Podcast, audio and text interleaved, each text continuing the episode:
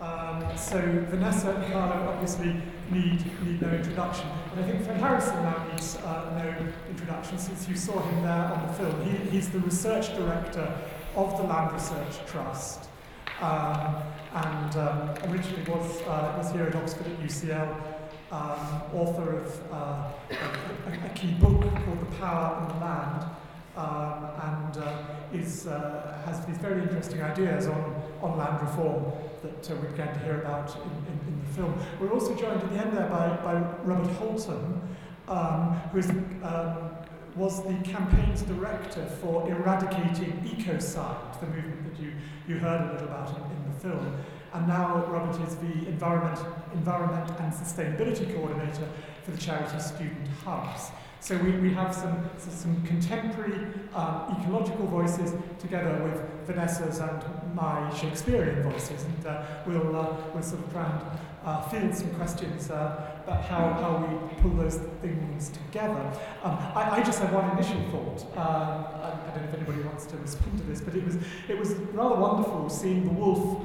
and the lynx uh, in the film there, because of course one of the things that Shakespeare explores in King Lear is, um, is where King Lear goes out from the apparently civilized world of the court, which is really, of course, a barbaric world, to the apparent wilderness, the wild space, the heath, where indeed there are many there are references to the wild cat, to the wolf, and to the, the, the sort of and the bear, the, the, the cruelty in a way of the animal world. But in a way, what, what, what Lear shows is that actually it's the world of power and land ownership that is the true cruel place, and that in the in the wilderness. Uh, amidst the, uh, the, the, the, wild animals, there is actually um, a kind of harmony and a kind of truth. So um, that was, uh, uh, for me, a wonderful little moment of conjunction between, between film and talk. I, I don't know if Carlo, you want to pick up on this?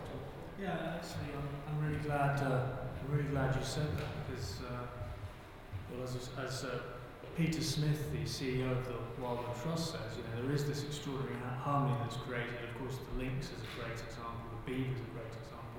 Of course, there are many other ones, and uh, you know, we can learn so much, as Fred asked and Peter replied. We can learn so much from nature. It, it's it's there standing in front of us how how we can best manage uh, land, the environment. Um, but of course, you know, King Lear is is wonderful too as a play because um, you know we have these these great landowners, these great leaders, who then are reduced to, to a sort of destitute state, you know, landless, roaming the land like you know the beggar Tom and you know a madman, considered madman, and, uh, you know it's extraordinary. I walk down the streets of, of London, and I see people like that. I see a lot of people like that, and more and more of them. Uh, people who, other people, sort of members of you know, sort of well-to-do society just sort of rush by. God forbid they should approach me with their mad, uh, mad utterances. But uh, there they are, and they're, well, I'd say, it's fair to say that they're, they're a consequence of our unjust uh, land and tax laws. So um, it's extraordinary that, uh, that Shakespeare tapped into this with Lear. Um, and it's um, it was wonderful rereading the play, having the opportunity to reread the play and reevaluate it because of well the knowledge that I've acquired in the, the last decade or so. Um, so um, yeah, it's, it's, it's wonderful. For making wretches we have taken too little care of. Okay, so um, this is very, very informal questions and answers. Um, the only thing we ask is that uh, there is a roving mic. Um, so uh, wait for the mic uh, before asking a question. And um, there's a gentleman over there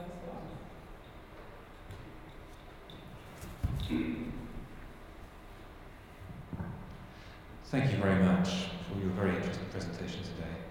Um, how are land and tax laws to be considered in relation to the uh, demand for land for uh, crop production and for quite possibly biomass fuel production if we are, if we are to provide ourselves with a cleaner form of energy. Uh, in the context also of an increasing global population.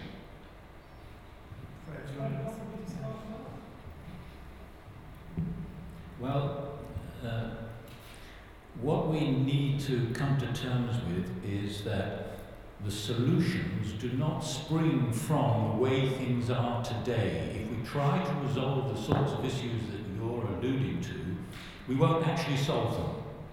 The reason is that within the existing social paradigm, there is no, there can be no solution because the rules, the rule of law that Vanessa was telling us about, have been structured to preclude uh, the, what's called the sustainable solutions to the problems that you refer to. We need those solutions, but, but speaking personally, I do not, frankly, see us achieving uh, the kinds of reforms that are needed in order that we have a benign relationship with nature and future generations of human beings and all the rest of uh, the species that occupy this planet unless we change the rules of the game. So we can wrestle with specific answers to particular questions of the sort you've raised now, uh, try and find accommodations with the existing system, but ultimately I believe they, they will be futile because we are trying all the time to compress those solutions into the existing set of laws and value system, which will not allow effective solutions. So, frankly, I can't actually offer a sensible answer to your question because I don't know how things are going to be in the future, how they need to be. You, don't need me to offer you the trite answers that, that come out of the textbooks because they're there, but they all basically seem to accommodate the existing power structure and distribution of income, which is, which is calibrated to create these very problems, and therefore there is no solution. Um, can you just wait for the mic? You, you don't need, no, we'll help you the mic. Very bad, um, if anybody can't hear me, I'll make more noise. I, I understand what you're saying. Uh, just for information, are we then, if we looked a little further, are we saying that we, whatever solution we are trying to achieve but cannot achieve now or in a hurry, it cannot be a solution that is made by individual nations. It's going to have to be um, attack, tackled on a wide, on a worldwide, fair, flat, little playing field, isn't it? So where do we, where do we go with that? I mean, huge things come into the agenda of the United Nations. We know that many of them are very important indeed. Uh, I think many of us suspect many of them are not important at all and merely deflectors from more serious matters. Is there any way in which uh, like-minded people with a little vision, it's not very clever, it's a little vision, when you see those animals uh, to the to the very distant layman, I'm immediately aware of the difference between the animals we see in this film and the animals we see in closed spaces, who are well fed and living and what have you, but don't look like that. Uh, so, of course, it is something that, that people with any humanity are going to want to do something about. Do you have any, any ideas of how that is going to be started? Not achieved, but started. Yeah, there has to be a beginning somewhere, and uh, the beginning is a fiscal reform, and it will take one nation to actually implement it in order to uh, demonstrate the, the ramifications, the considerable uh, benefits that arise from that fiscal reform. May I take a couple of minutes to put into a wider context what Vanessa Redgrave has done for us today? Because unless we see beyond the limited horizons, we're not, in my view, we're not actually going to achieve the changes. Uh, 40, what Vanessa has done is taken the themes from the film and she's reread one of the classics, classic texts in literature, her sphere of interest. We need that to be done in all of the social sciences. Economists need to reread their classic texts. Adam Smith's Wealth of Nations, sociologists need to read Social Statics, Herbert Spencer's classic text. Uh, and it's the same with all the classic texts, including Locke's second treatise on government. If we applied the, the sort of sense, the, uh, the principles that we seek to articulate in the film, in the rereading of those classic texts, we will begin to see uh, the solution to so many of our contemporary problems. But the problem is this. I tried to reread John Locke's text 40 years ago when I was just a couple of doors up from here at UNIV reading PPE. Uh, I did not score high marks with my tutor for trying to do so. I spent the last 40 years trying to get social scientists to do what Vanessa has done with literature, to go back to a, a classic text and say, let's see what we can learn from this that we've all been missing. Economists will not do that, nor will political scientists, nor will sociologists. I know they won't do it because I've tried for 40 years to persuade them to do that, just to go back to their founding texts. For the last 10 years, I've been thinking about what is it that leads to the failure, the, the, the unwillingness to reread those texts based on the sorts of things in the film. Uh, I won't go through my list of explanations, but we can see today uh, in what's called the crisis of capitalism one consequence of the failure. Vanessa referred to the, the contemporary problem that we have. So we're not talking about a trivial uh, exercise when we say we need to go back to the founding fathers and see what it was they were telling us about in their time, which they could see with clarity. That includes Adam Smith, who talked about what policy would be appropriate for an industrial society, and he said it was the rent of land. It includes Herbert Spencer, who said, if we're going to have a science of society, what should it be telling us about? He said, we need special laws about land, the rents belong to the community. And Locke's second treatise also doesn't quite end up saying that, but if you read it correctly, there is no other conclusion to draw other than that he laid the foundations for what Locke, uh, Smith went on to say, Herbert Spencer, and others like him, all the way through to Joseph Stiglitz. But our social scientists will not reread their classic texts in the way that Vanessa has done with one of those in literature. And until we can actually get the social science community to do so, we're not actually going to get these reforms for reasons that, as I say, I won't go into. So it needs a nation at that level to begin the process of change. Yes, we need a global context, and this is where uh, the work of uh, my colleagues' uh, organisation comes into being the need to conserve nature on a global scale with certain fundamental rights to take action, but I don't believe any one nation will actually take that action until they just go back to their original founding texts and reread what they were telling us about in the past in relation to land. Just to sort of follow, follow through on, on that a little bit, and of course, Vanessa didn't only reread King Lear through the film, she also read the film through King Lear. And it may be that the, the example she's given us there of a, a, a sense of a dialogue between different sorts of text um, can, can help with this problem. And the, I'm, I'm very struck of all the, the classic political economists who addressed this, the, the, the sorts of question um, that Fred's interested in, the film is interested in, matter so much today. The greatest example is John Ruskin, who in books like his, his collection of essays, Unto This Last, says the, the basis of economics is not just questions of labour and capital, but it's also clean water, clean air, and an unpolluted earth. And the striking thing about Ruskin is that he formulated his social theory and his, his political economy through his reading of literature. Ruskin is profoundly shaped by Shakespeare and by the Bible.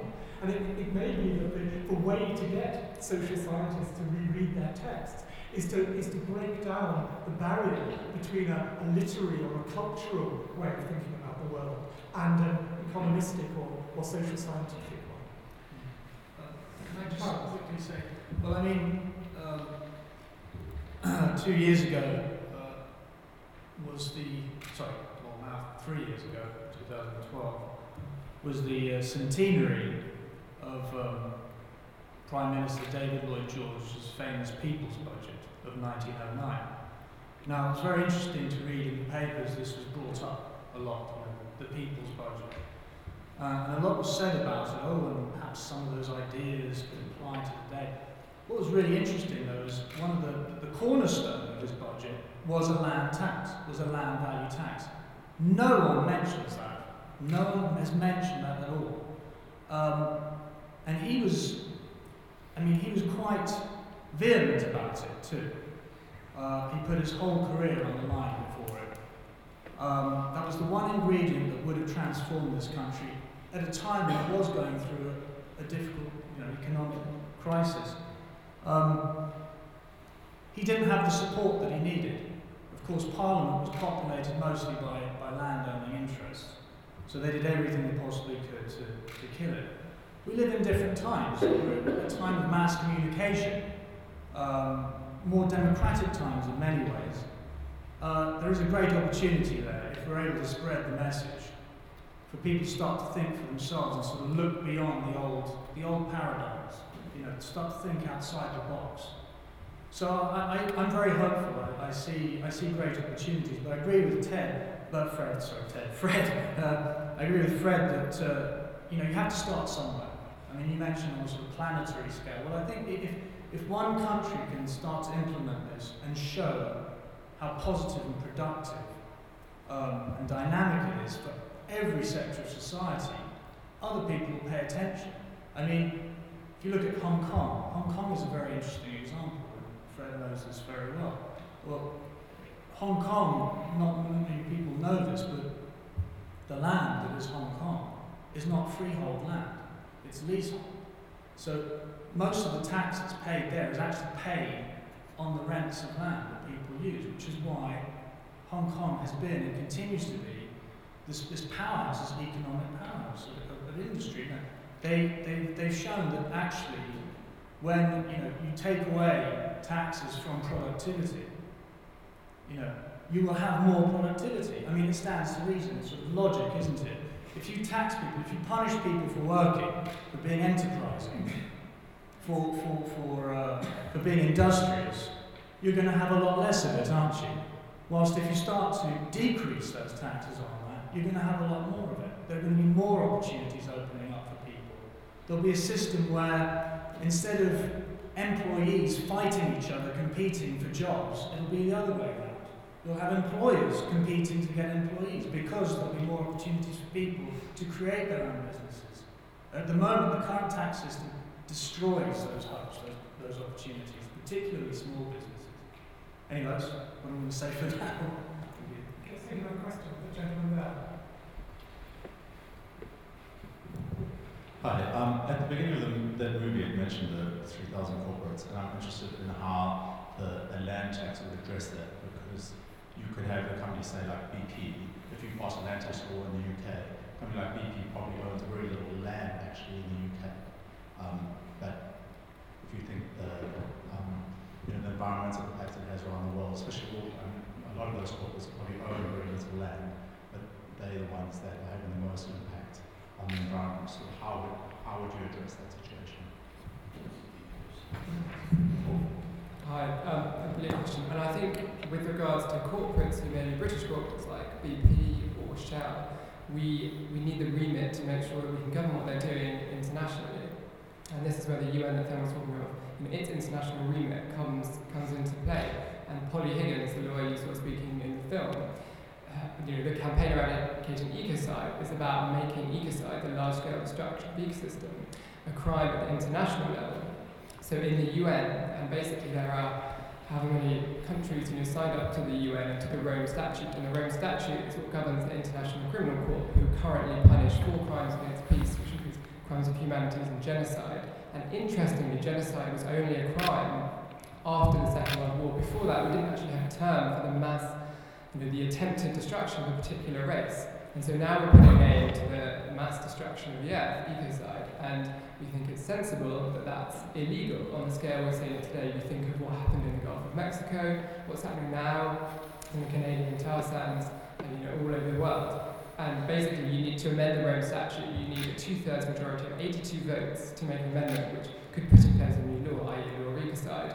And recently, we saw it amended for crimes of aggression, which came on board into the Statute about a decade ago.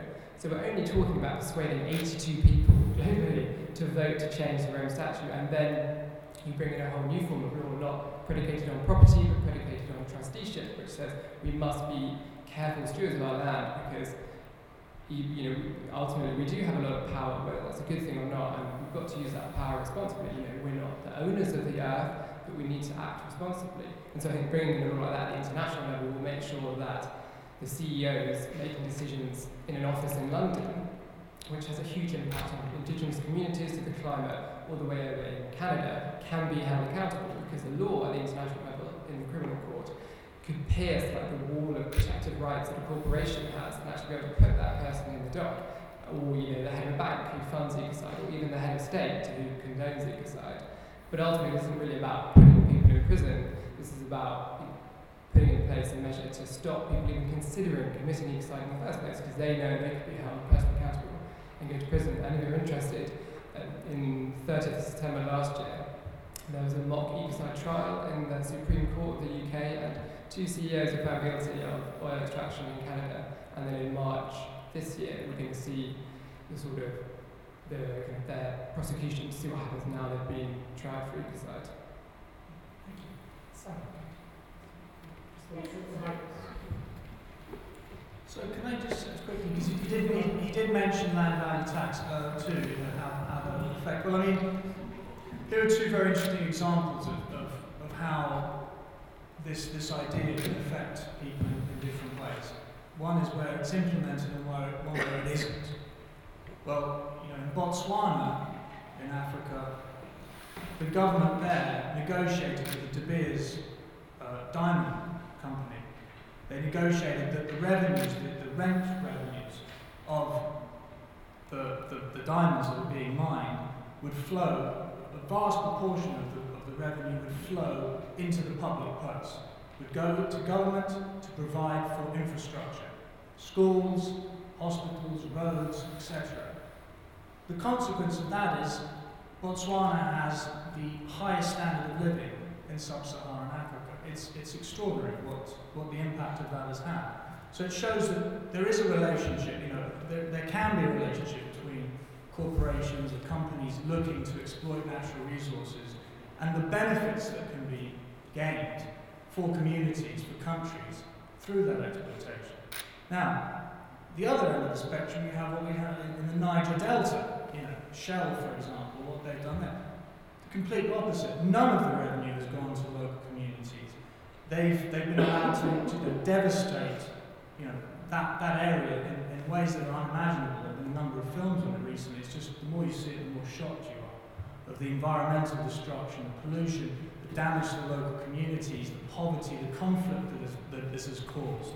You know, and, and sometimes you hear economists talk about you know, the revenue curse, or the, uh, the natural resource curse. You know, countries with with vast natural resources, precious metals, etc., you know, cursed, because this will inevitably lead to this form of exploitation and environmental damage. Well, no, it doesn't have to be that way if the rules are written differently and negotiated differently, as they, as they were in Botswana. So I just wanted to touch on that in a, in a sort of more kind of specific way related to you know, a land value tax on, on natural resources. Mm-hmm. It's very good taking us back to perhaps just sort of a more general um, uh, table, um, thanks to Vanessa for wonderful reading, I, I thought, of King Lear and the way it brought Enclosure Acts right up to date in terms of how we're thinking about land today. And to return to Fred's comments about how we need to broaden our understanding of the problems of what I think is the historical deafness of today, where people are thinking in such a narrow paradigms Um, and this, I think, is what we offer in the humanities. It is the ability to think holistically, which includes thinking historically.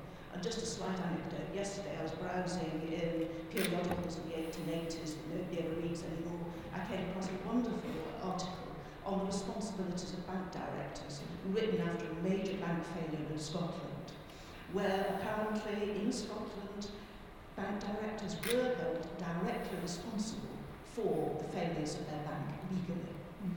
Um, wonderful things one can learn in terms of history.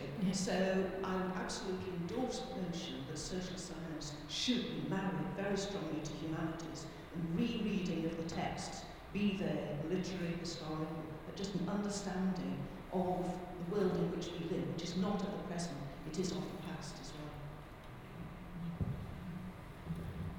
In my view, the greatest problem that the academic community faces is not the detail of how to implement change, because that's actually uh, been done time and again throughout the world over the centuries. And if you want to look at the land value tax, you, can go to Hong Kong, but you can go to Denmark or, Austra- or Australia to see the, the detail of the implementation. That's not a problem. The problem is an epistem- epistemological one, particularly with reference to land. Land as a concept and rent have been written out of the narrative. They're not there. And if you want an example of that, you should read the series of articles that are appearing in the Financial Times now under the uh, strapline Capitalism in Crisis. Distinguished economists, social commentators, policymakers are all contributing to this one challenging problem of the crisis in capitalism. And they're being asked, is there an alternative? And almost unanimously, the answer is, well, no, actually, because there's no, nothing to replace the market economy. They cannot conceive of an alternative to the existing social system. And there is only one reason why their, their, their minds have been closed to the potential for an alternative to the existing system of capitalism, and that's because this one little word, four letter word, land, has been excluded quite deliberately, if you read the uh, history of uh, economic theory, through the neoclassical school, the word land has been uh, subordinated to the word capital. Rent is just another form of income. There's nothing special about these two words. The consequence is that our policymakers are not able to visualize an alternative. Because there is no alternative, they resort to using emotive words like greedy bankers and uh, pedantic ideas like let's re-regulate the banks. No notion of how to alter the structure of the system so that we actually move beyond capitalism to include the kind of values that we sought to uh, discuss in the film. So, frankly, for the social sciences, the biggest challenge now is to try and rehabilitate that word land and rent. And unless it's done, we will con- our, po- our politicians will continue to go in circles. I can give you some his- further historical examples of how the word land was excised from the narrative, the European uh, paradigm, but that would be going into the Vanessa, I wonder, just picking up on um, that, that question more, more generally, in, in your lecture you were, you were moving seamlessly between Stiglitz on the free fall of capitalism, Bingham on the rule of law, and, and King Lear. And I just wonder for you as, a, as, as, a, as an actor, a think, uh, and an activist, is, is that sense of gathering different forms of thinking, different, uh, different worlds together, the, the world of the, the economist, the, the legal theorist, the, the literary text, the plays. Has that been a sort of driving force for you? Yes, I guess it has. And what has been one of the driving forces has been the fact that I, like anybody who does work, work very, very hard. And I've just had my VAT bill, and I know what I've got to pay in income tax, or have just paid in income tax. Less last year because I earned less. But still, an enormous amount 50% of what I earned. Then you take VAT, which comes on top of that, and you get some of it back eventually. But meanwhile, it's not yours to spend. And then I've given up being able to employ anybody because of what Duncan Pickard says in the film, which is, you know, I would employ some people because I actually do need help. um, I do need help for reading, for typing, for all those kind of things, but I don't because of tax. So the first answer is yes, what drives you once you start having to earn your own living is having work, and what continually drives you back is the taxes you pay on that. Plus, if you've gone and mortgaged, and of course, it's on the basis of the mortgage, the toxic mortgages, that Stiglitz has written his latest book, 2010, and he explains it brilliantly. It's on the basis of the mortgages. They didn't mind. They were ready to lend if you weren't earning anything, and hadn't got an end in sight of earning anything. And he's given multiple examples. That was done on an enormous scale. And still, at this point in the crisis, as Stiglitz explains, and as we can see with every report we get from uh, the House of Commons or from the Times newspaper or from the Financial Times, still we've got proclaimed, read about Greece, we've got proclaimed austerity is the answer. That's the answer to the crisis. Now that is, let's I mean, if you disagree with me, please say so, because I'm sure somebody will come up with a very interesting alternative. But the answer that's coming down on the heads of the young students everywhere, the old age pensioners everywhere. I'm an old age pensioner, thank goodness I can still work. But I can work. Tax. But austerity. So we are seeing what my mother's and father's generation and their generation before them paid taxes, much less, but they paid them because what you had in sight, a better education for my children. I'll be able to look after my mother, so I'll pay these various, what we all thought, national insurance, we thought that was for old age pensions, at least I did. I obviously hadn't talked to the right people. Eventually, one day I asked I, I will try and answer your question. It's such a good question, Jonathan. I asked uh, the accountant who was dealing with income tax, I said, but I'm having to pay, I'm paying my secretary a tiny amount, a shameful amount of money. And I'm paying the government virtually the same amount to employ a secretary. I'm paying tax to employ her. And she's being taxed to be employed. Well, this has already been expressed very wonderfully by, by various people already just now. But austerity being the answer. Now, I keep quoting Stiglitz, not in opposition to anything that Fred, or never will, in opposition to anything Fred or has, is, has said or will say or says in the film or Peter Smith or Carlo or indeed you or, or Jonathan because the fantastic thing about this humanitas occasion is that we're able to take a little while to exchange, get a clearer view and basically what we've all been talking about, I've been talking about, is how when you can see, when you have got a pair of glasses or a pair of contact lenses, how can I see better? My vision and my hearing is getting diminished. How do we get through this? And it's already been pointed out some of the ways that help and some of the things that hinder us from getting through this, and questions have been asked. Um, the point is that, and I'm mentioning Stiglitz again, and I, th- I think I'm lucky, Jonathan, because ever since I can remember, now hang on. well, I'm going to throw a, uh, what, what do you call it, a winger. Is it a winger you throw? A curveball. A curveball. Thank you very much. Right. I'm going to throw a curveball. Uh, during the war, because I learned to read when I was very young, and because I hadn't got enough books, um, I read every book again and again and again and again.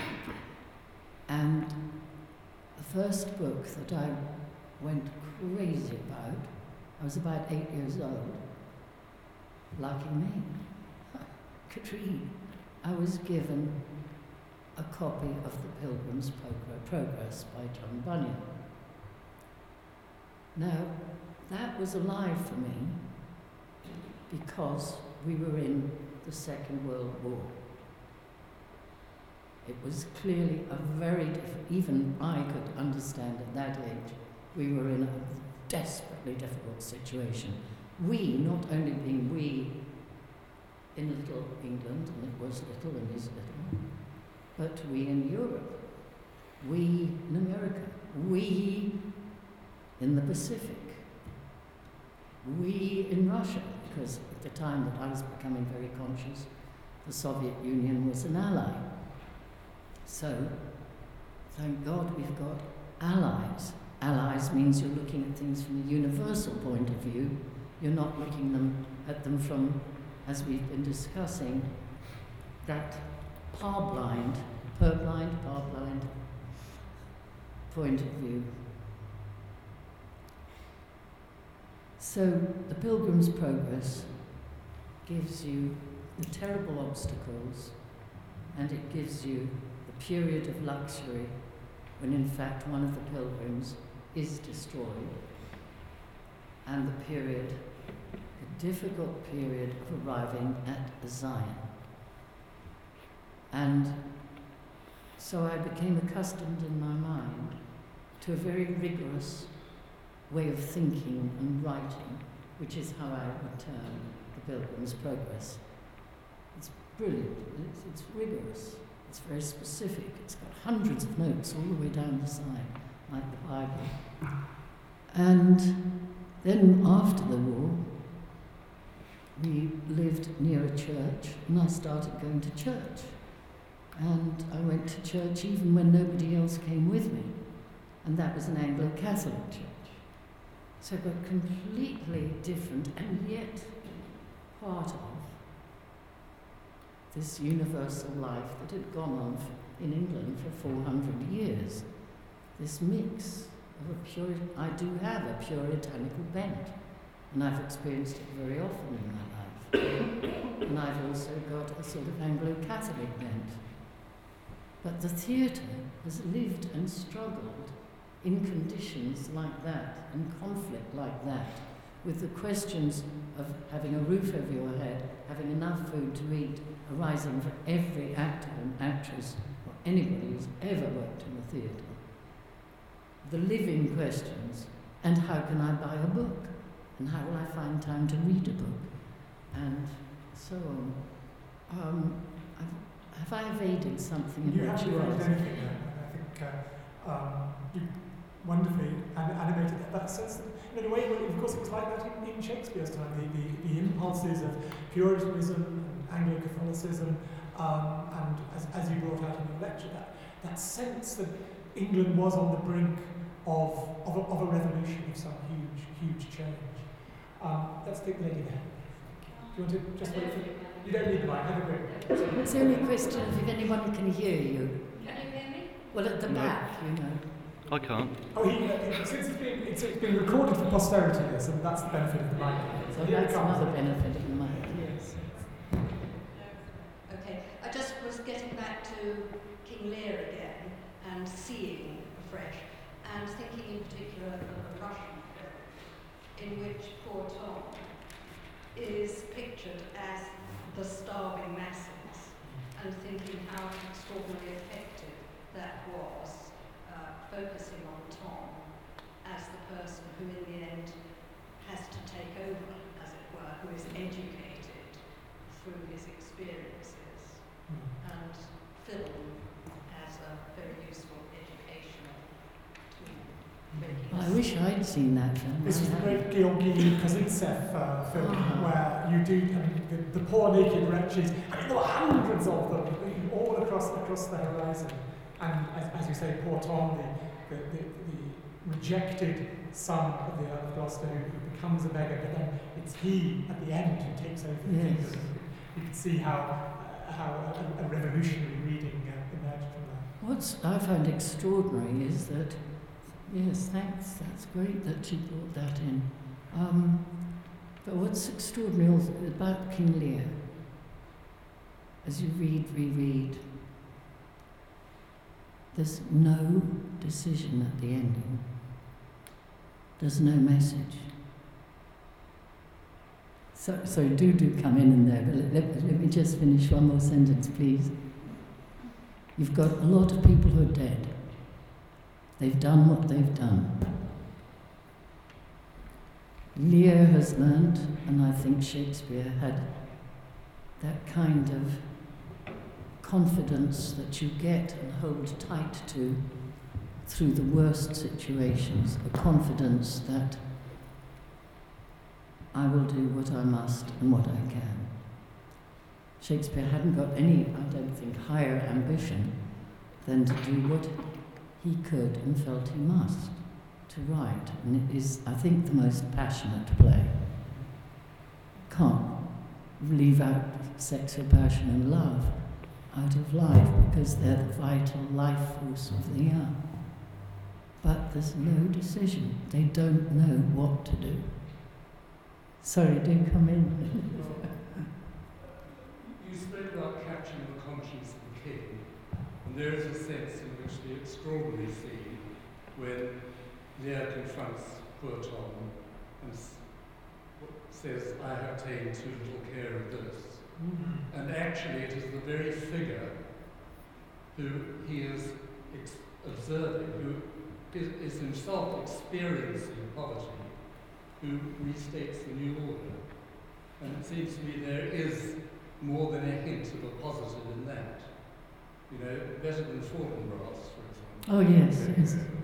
You know, I think Edgar has been prepared for kingship, and one feels the rightness of his uncertain taking over. But it's still more positive than, say, Edmund taken over. Yes, the wonderful thing is that it's not positive in a dictated way. It's positive in that there's hope with the young who've been through this.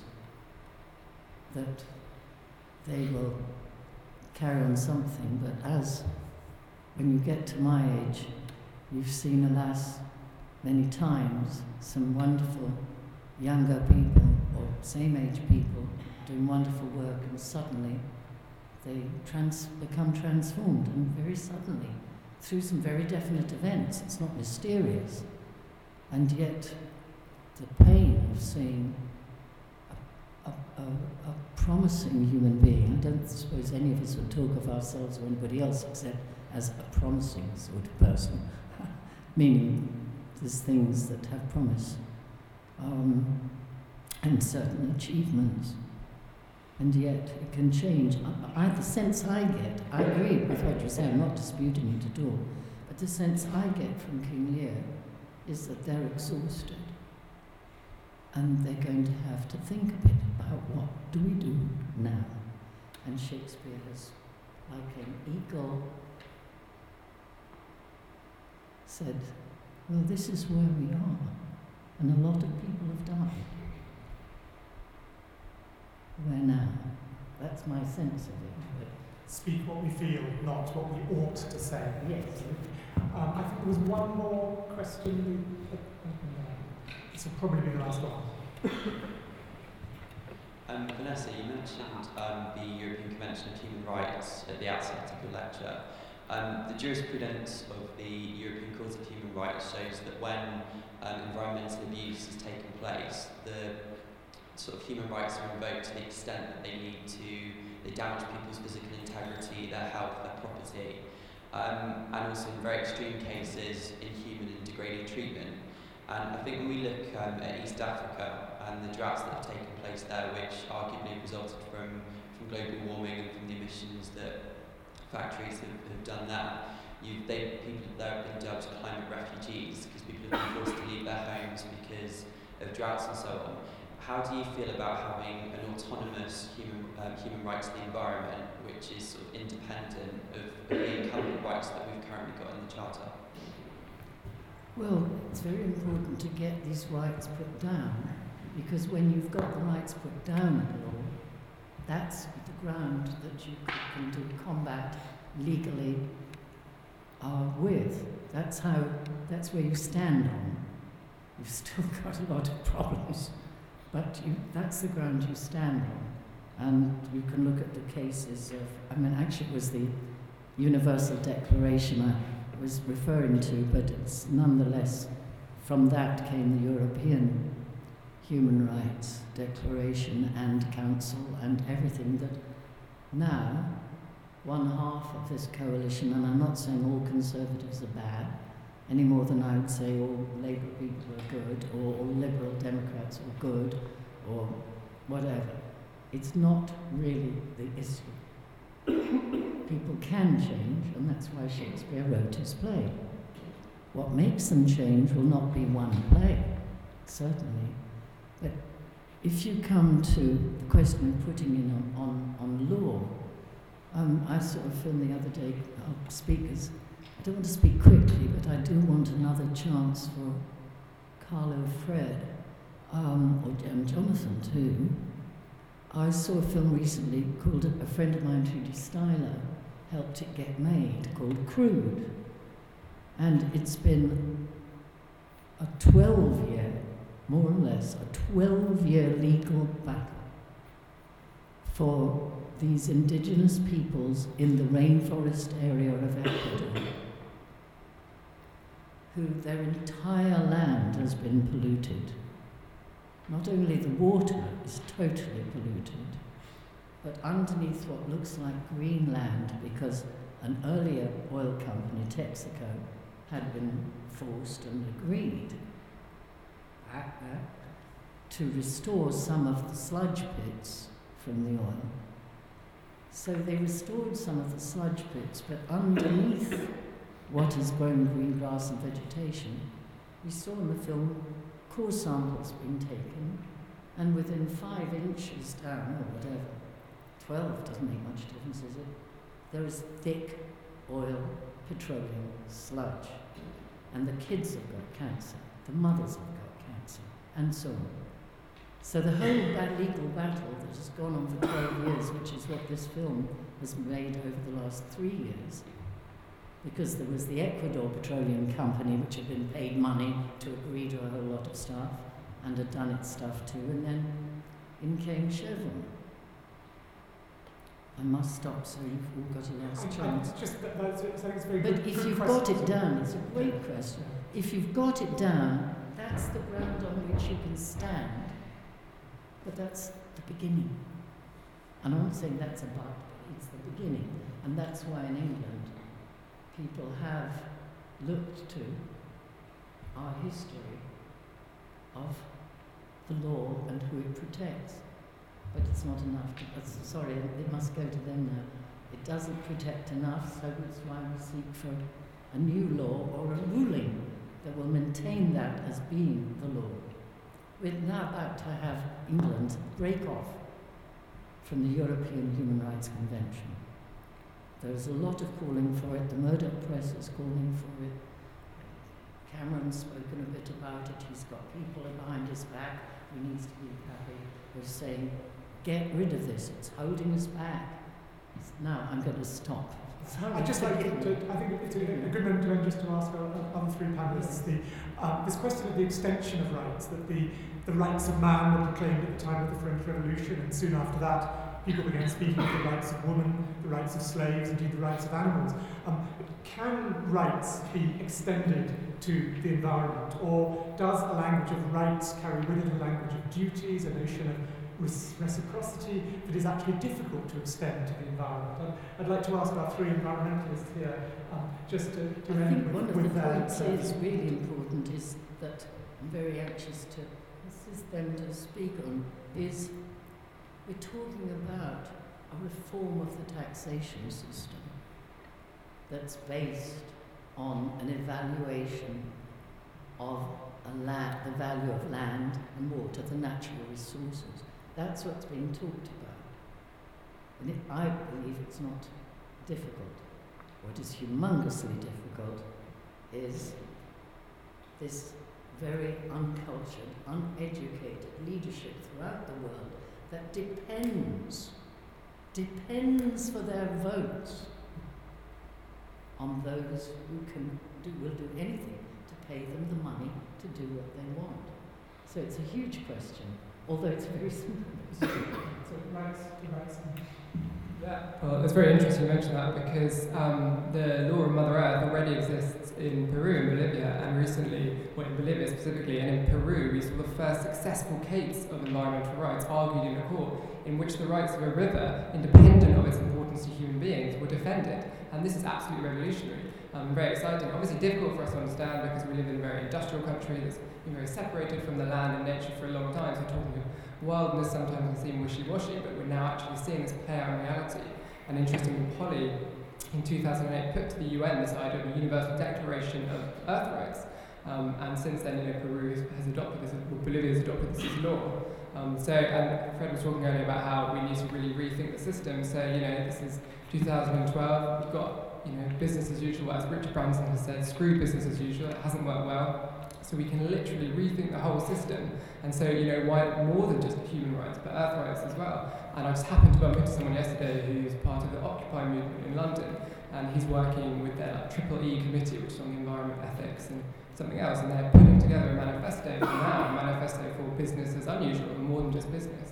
Um, so yeah, like I think there's so much scope for extending rights. And ultimately, you know, we are humans, we're humans and we have to speak as humans in defense of nature because nature doesn't speak for itself in our law courts.